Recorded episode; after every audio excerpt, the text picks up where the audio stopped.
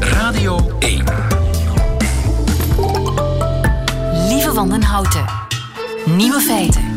Dag, dit is de podcast van Nieuwe Feiten van zevenentwintig november. In het nieuws vandaag dat één Nederlander op drie denkt dat pindakaas zoet is.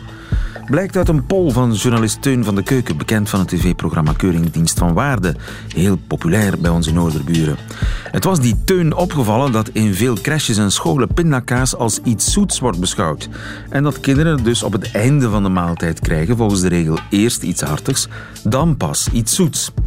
Van de Keuken was daar zo verbaasd over dat hij de kwestie op Twitter gooide. Ruim tweeduizend tweehonderd mensen deden mee aan de enquête. Twee derde daarvan zegt pindakaas is hartig. Maar een derde zegt pindakaas is zoet. Pasta van nootjes smaakt zoet. Nederland, is dat ook niet het land waar ze suiker in de mayonaise gooien? Enfin, de andere nieuwe feiten. Groen vindt de gele hesjes eigenlijk groen. Jonge Belgische ontwerpster Marie van den Broek werkt aan een hippe rollator. We weten nu waarom een kattentong voelt als een rasp. En bijna alle muzikanten krijgen vroeg of laat blessures. U krijgt ook het middagsjournaal van Bart Peters. Enjoy.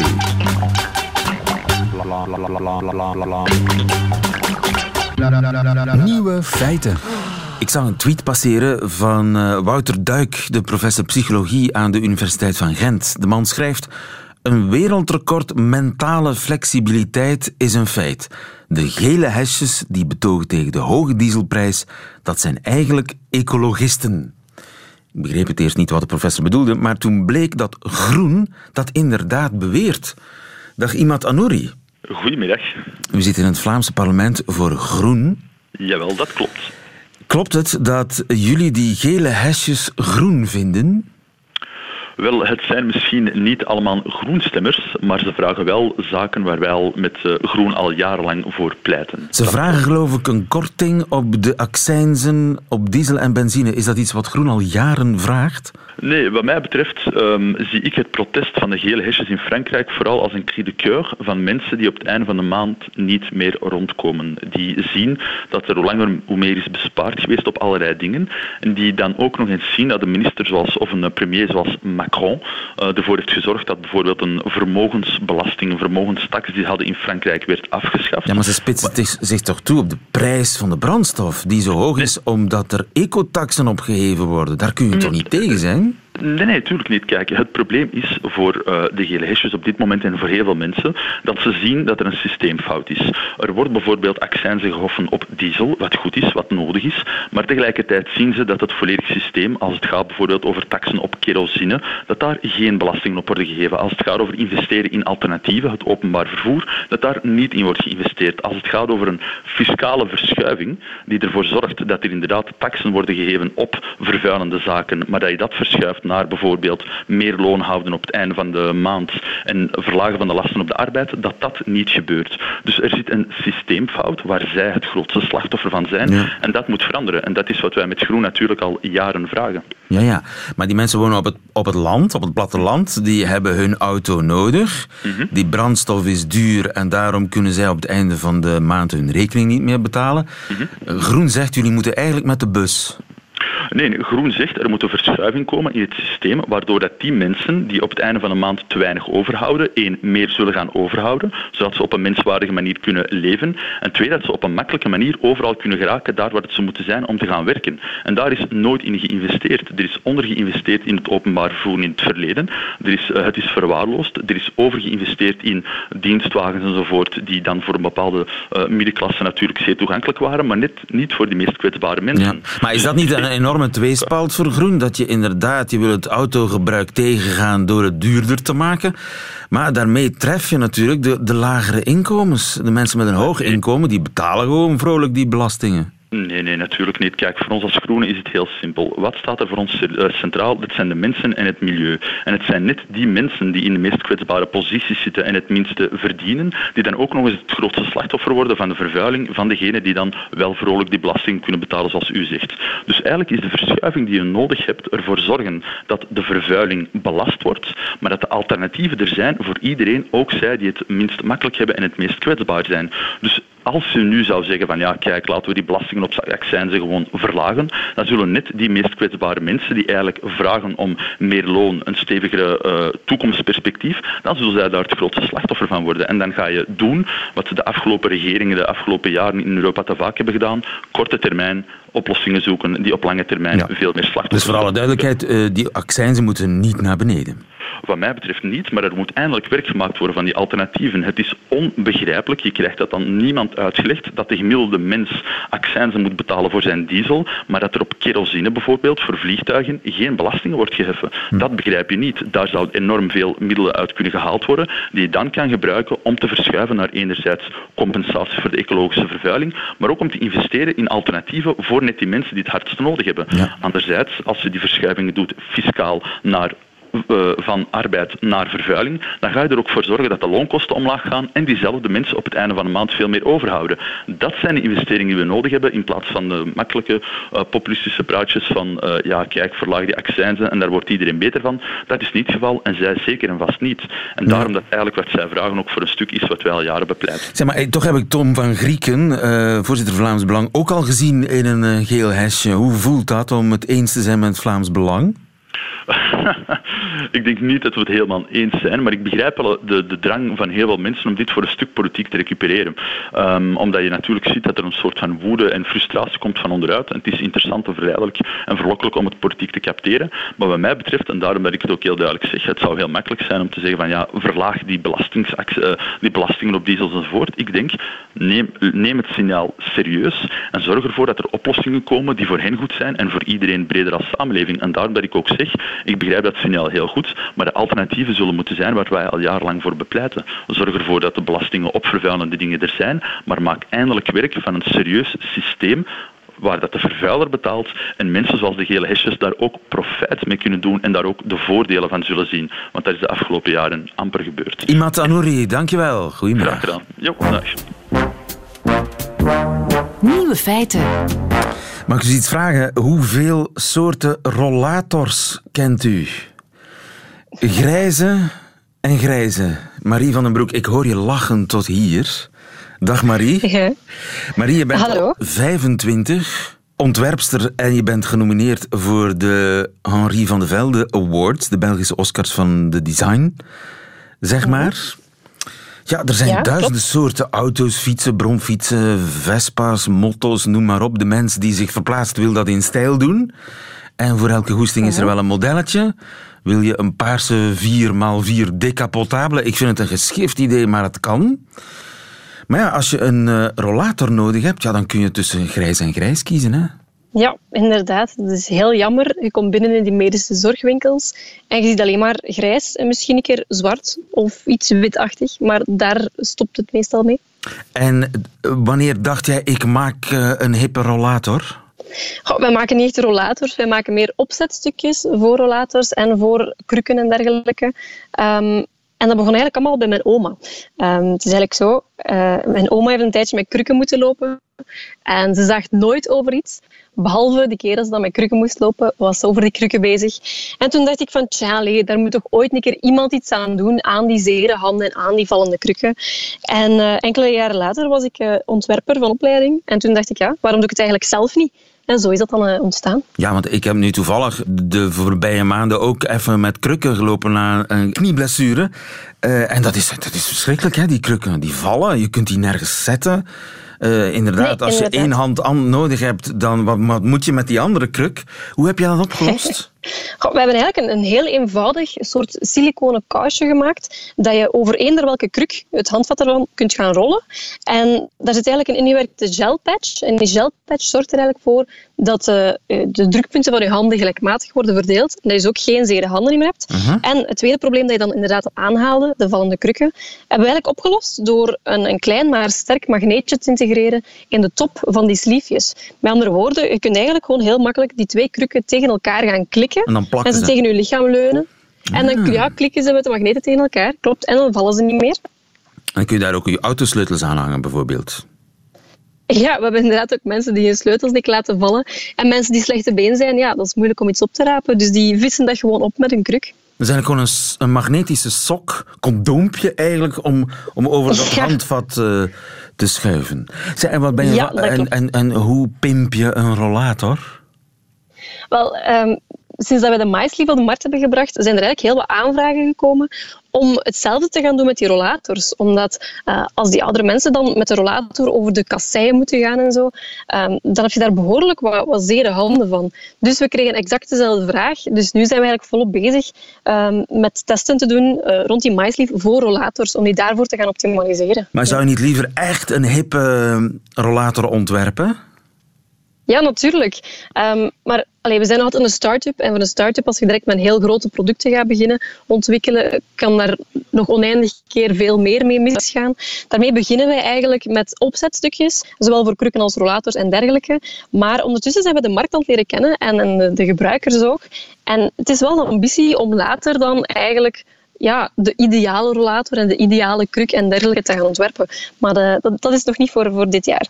Maar is er al iets in je hoofd? Bijvoorbeeld ja, een retro-rollator of een rollator met, met uh, vleugeltjes of weet ik veel, allerlei features en, en hippe dingetjes? Ik zou hem vooral lichter maken en makkelijker om, om mee te nemen in de auto en zo. Uh, dat, dat mensen gewoon veel, veel makkelijker met hun, hun oma of hun opa een keer, een keer weggaan, een keer op vakantie gaan of zo. Um, en, en dat ik ze ook veel ja, persoonlijker zou maken. Dat je echt wel je eigen rollator hebt dan. Ja, eigen kleuren, dat soort dingen. Ja. Is er eigenlijk uh, veel interesse voor design voor oudere mensen? Ja, toch wel meer en meer. Ik heb de indruk dat dat vroeger minder was, maar we krijgen echt wel veel meer de vragen om, om rollators te gaan pimpen, om ze mooier en beter te maken.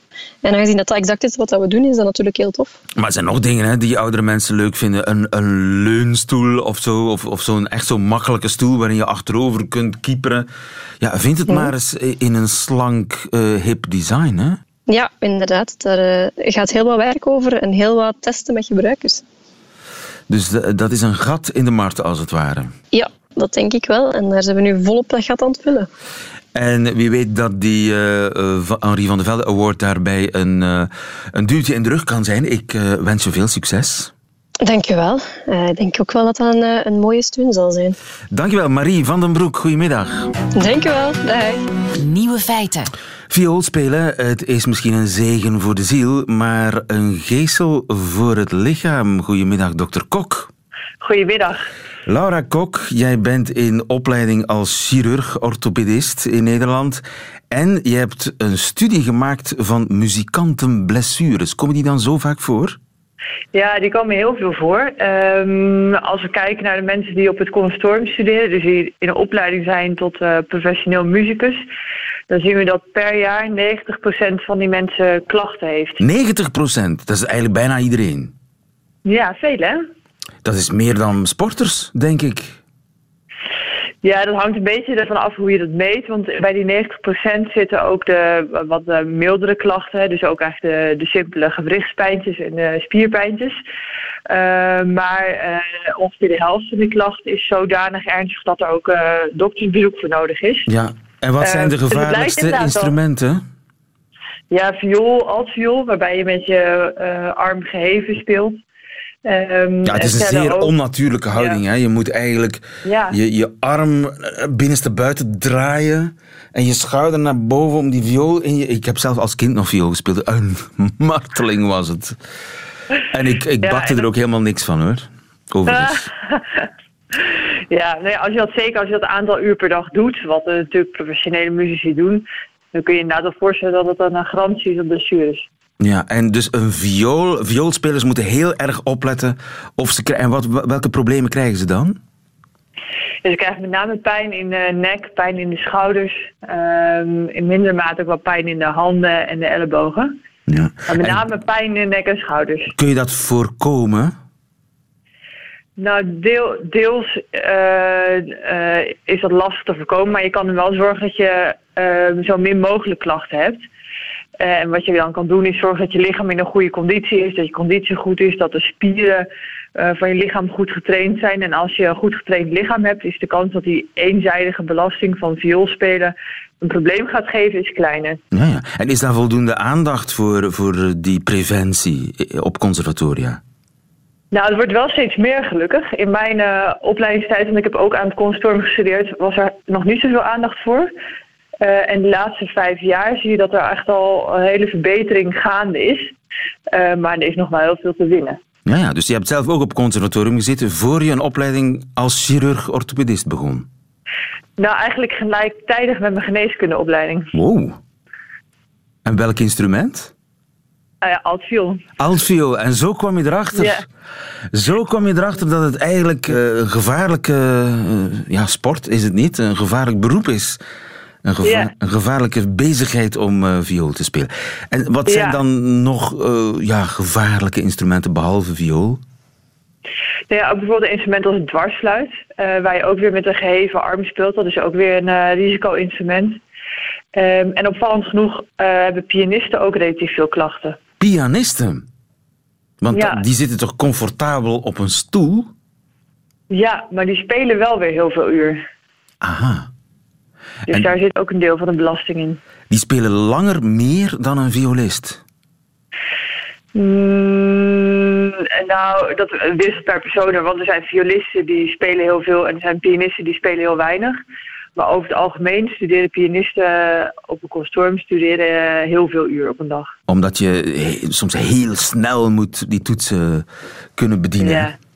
Ja. En dan moet je van heel traag naar heel snel en daar kruipen, daar kruipen uren en uren in. En welke klachten hebben pianisten dan?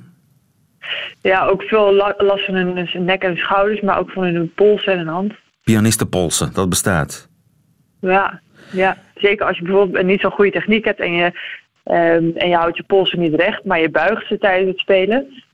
Ja, dan uh, is dat een risico weer op blessures. Blessures. En komt daar dan chirurgie aan te pas om dat recht te krijgen? Kan dat? Uh, nou, gelukkig meestal niet hoor. Meestal is uh, fysiotherapie een hele belangrijke uh, behandeling. Um, en het aanpassen van de techniek is iets wat heel belangrijk is. En soms is het zo dat een operatie nodig is, maar dat is dan vaak wel de uh, laatste stap van de behandeling. Dat doe je pas als je alle andere dingen hebt geprobeerd. negentig procent van de studenten op conservatoria krijgen klachten, lichamelijke klachten, van het uh, ja, een beetje raar bespelen van hun instrument. En dat uh, moet anders, dat kan eventueel voorkomen worden. Dankjewel, Laura Kok, en veel succes met je, je studie als orthopedist. Ja, dank u wel. Goedemiddag. Goedemiddag. Radio één. Nieuwe feiten. Heeft u ooit al eens een likje gekregen van een kat? Dat is verrassend ruw, zo'n kattentong. Het is eigenlijk meer rasp dan tong. En we weten nu ook waarom. Dominique Adriaans, goedemiddag. Goedemiddag. Je bent bioloog aan de Universiteit van Gent. Collega's van u in Amerika die hebben in detail de stekelige tong bestudeerd van een kat. Hoe hebben ja. ze dat aangepakt? Well, ze hebben een, een, een specifiek aspect daarvan onderzocht. Hè, want dat katten een, een ruw oppervlak hadden op hun tong met zo'n stekelachtige structuurtje, dat is natuurlijk al langer gekend. Maar wat uh, zij nu gevonden hebben, is dat die stekeltjes toelaten om speeksel tot heel diep in de vacht aan te brengen. En hoe hebben ze dat ontdekt? Well, ze hebben... Uh, op verschillende manieren dat bestudeerd. Ze hebben enerzijds uh, effectief tongen van verschillende katachtigen gebruikt om in detail die, uh, dat zijn papillen die daarop staan, om die te gaan bestuderen. Ze hebben maar ze gefilmd, hebben... zo van die high-speed camera's. We hebben onder andere geprobeerd om te zien van wat, wat doet een kat juist met die tong als dat zo over een pels schuurt. Maar men heeft dan ook met een, een uitgesneden tong tests gedaan. Men heeft met afzonderlijke papillen uh, een test gedaan. Men heeft met warmtecamera's ook uh, gemeten om bijvoorbeeld te zien als zij van dat speeksel op hun uh, vacht doen. Welk effect heeft dat op de temperatuur? Want dus het, het, men noemt dat in het Engels het groomen. Hè, dat is zo de... de de pels gaan reinigen. Borstelen, bij wijze van spreken, ja. Is dus niet enkel om daar vuil en haren uit te halen, maar blijkbaar dus ook om af te koelen, omdat als dat speeksel op, diep op de huid komt, zorgt dat voor een verdamping, zoals dat wij zweten. Maar katten hebben eigenlijk heel weinig zweetklieren, toch niet waar dat een pels zit. Dus die kunnen langs daar niet afkoelen. Dus die tong dus wat... dient eigenlijk om een soort van zweet op de pels te leggen? Ja, op, op de huid dat... te leggen zelfs? Onder de pels? Maar geen zweet is, maar eigenlijk speeksel is dat ze op, diep op hun huid, en dankzij die papilletjes kunnen ze dat tot helemaal door die pels tot tegen de huid duwen, en op die manier onttrekt dat ook wat warmte van de huid en kunnen ze dus uh, afkoelen. En ze hebben met warmtemeters gemeten hoe sterk die afkoeling is. Ja, maar ze hebben, uh, dat is zo met die infraroodcamera's, kan men, uh, in, in, dat is zo'n gradient van, van geel uh, en oranje kleuren, kan men zien wat warmer of kouder is. En men heeft dus uh, gefilmd terwijl dat een kat uh, zich aan het borstelen was. En, en op de kleurschakering kon men zien dat waar dat hij met zijn tong over zijn poten en zo wrijft, dat daar een uh, beduidend lagere temperatuur is dan van de rest van de, pol, van de pels. Beduidend lagere ettelijke graden. Wel, zij suggereren in die studie dat uh, er een temperatuurverschil van zeventien graden zou kunnen ontstaan tussen het oppervlak van de huid en het oppervlak van de pels. Maar ik denk dat ze daar een klein beetje een fout maken in hun interpretatie, want met die camera meten ze niet tot op het oppervlak van de pels, maar meten ze gewoon het oppervlak van de, de vacht zelf. Ja, ja. Maar ik denk dat in, i- in ieder geval, het verkoelt en dat wisten we eigenlijk nog niet. Wel, men, men vermoedde wel dat dat ook als afkoeling werd gebruikt. Alleen heeft men nu gezien hoe dat die spateltjes, of die, die uh, papillen die op de tong staan, hoe dat die dat effectief kunnen doen en dat vocht zo diep tot in de, de pels brengen. Hè. Want het is pas eens dat dat speeksel tegen de huid zit, dat het kan warmte van de huid onttrekken. Mm. Eigenlijk die papilletjes, die zuigen speeksel op dat zich op de tong bevindt. En dat is maar een totaal klein volume hoor, die men uiteindelijk tot tegen die huid gaat brengen. Dat is maar vijf procent van al het vocht dat op hun tong hangt, geraakt dan uiteindelijk tot tegen die huid. Maar dat is toch voldoende om een vierde van al hun energie dat ze nodig hebben om af te koelen, om die te gaan daarin uh, genereren. En dat is ook een van de redenen waarom die kat echt uren per dag aan het likken is. Ja, inderdaad. Hè. Men heeft dat ook al, men wist dat al. Hè. Ze doen dat dus heel veel. Hè. Men uh, heeft dat uh, zelfs gemeten, uh, dat ze dat tot twee uur en een half per dag in totaal zijn ze dus bezig met hun pels aan het reinigen. Uh, Zij, en komen die stekeltjes ook van pas bij het eten of drinken? Um, bij het eten wel. Men vermoedt dat dat ook helpt om, want die zijn naar achter gericht, die papilletjes, en dus dat die wel helpen om het voedsel naar achter te doen. Voor het drinken waarschijnlijk niet, want dat is ook iets dat men al eerder had bestudeerd, hoe dat katten drinken. Um, en die, de katten drinken eigenlijk door het, het tipje van de tong om te plooien en dat eventjes in het water te duwen en dan snel genoeg, maar niet te snel, de tong optrekken zodanig dat er wat water blijft aanhangen, die ze dan vlug in hun muil doen. Ja. Maar op het tipje van de tong, daar staan geen of nauwelijks papillen ah, op. Ja. Voor het drinken zijn die papillen eigenlijk niet uh, nodig. Als ik nog eens naar Maarten, mijn kat, kijk, dan uh, zal ik uh, zeer respectvol buigen voor zijn rasperige tong. Dankjewel, Dominique Adriaans. Goedemiddag. Dag, dag. Nieuwe feiten. Middagjournaal. Het Beatles-album De Dubbele Witte bestaat vijftig jaar. Ik was toen acht. Ik vrees dat ik de Beatles tijdens hun ware bestaan nauwelijks bewust heb meegemaakt. Ik was nul toen de zestiger jaren begonnen, dan durf je wel eens iets missen. Niet dat in de zestiger jaren in Vlaanderen de Beatles onophoudelijk uit de radio spatten. Ik herinner me vooral rare slagers en Tirolermuziek op Radio Limburg. De zestiger jaren waren hier lang niet zo swinging. Als ik als kind alles iets vernam over de Beatles, bijvoorbeeld in het nieuws, dan zag je vooral grijzige ambras. Mensen die in de grachten sukkelden omdat de Beatles zonder Ringo met een bootje door Amsterdam dobberden. En de Ku Klux Klan die platen verbrandde omdat John Lennon zijn groepje vergeleken had met Jezus of zoiets. Muziekloze, rare zwart-witbeelden die ik catalogeerde bij de moord op Kennedy en ander onheil. Mijn echte Beatles-verslaving begon pas begin jaren zeventig, twee jaar na de split, om precies te zijn. Plots was de dubbele witte alles was ik wollte, auf der Welt. Ik was zo verslaafd dat ik niet kon slapen. En daarom kreeg ik van onze ouders een speciale toelating. Een huis had toen één platenspeler. Wij hadden zelfs een koptelefoon en ik mocht in de living op de zetel slapen met nachtenlang de dubbele witte op de koptelefoon. Ik was tot bloedens toe verkocht. Op datzelfde moment, begin seventies, speelde de inmiddels solo-opererende Paul McCartney in de Roma in Antwerpen. Het concert was absoluut niet uitverkocht. Antwerpen vergaf hem de split van de Beatles niet. Maar dat wist ik niet. Ik lag aan mijn infuus van de dubbele witte. Ik had destijds ook geen wiskundig besef van wat de grootste hits van de Beatles waren. Volgens mij waren dat Blackbird, Helter Skelter, Happiness is a Warm Gun, Mata My Dear en Rocky Raccoon. vooral omdat ze op de dubbele witte stonden. Het hitgehalte van Rocky Raccoon lag volgens mij in het zinnetje over The Girl of His Fancy. Her name was Michelle, but she called herself Lil, but everyone knew her as Nancy. Kortom, ik kende er niks van. En vooral, we hadden maar één Beatles-plaat in huis. Jaren later verzonnen Jean Blaute, Jan Leijers en ik een nieuw spelformat. Kom zo dicht mogelijk bij een Beatle. Lennon was al dood, dus dat werd moeilijk. Maar Jean en ik hadden via Freek de Jonge Neil Innes leren kennen, de huiscomponist van het door George Harrison gemissioneerde Monty Python, wiens vrouw hoofdtuinonderhoud was op het kasteel van Harrison zelf, geef toe.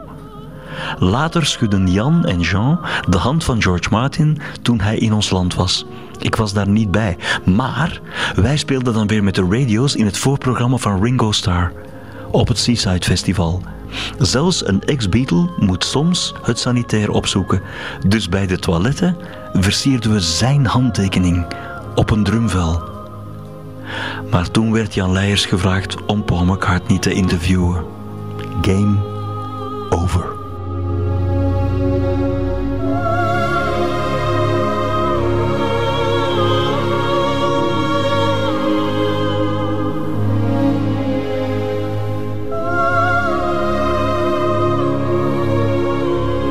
Het Middagjournaal met Bart Peters. Meteen het einde van deze podcast, maar u vindt er nog veel meer op radio één punt be en op alle mogelijke podcastkanalen. Tot volgende keer.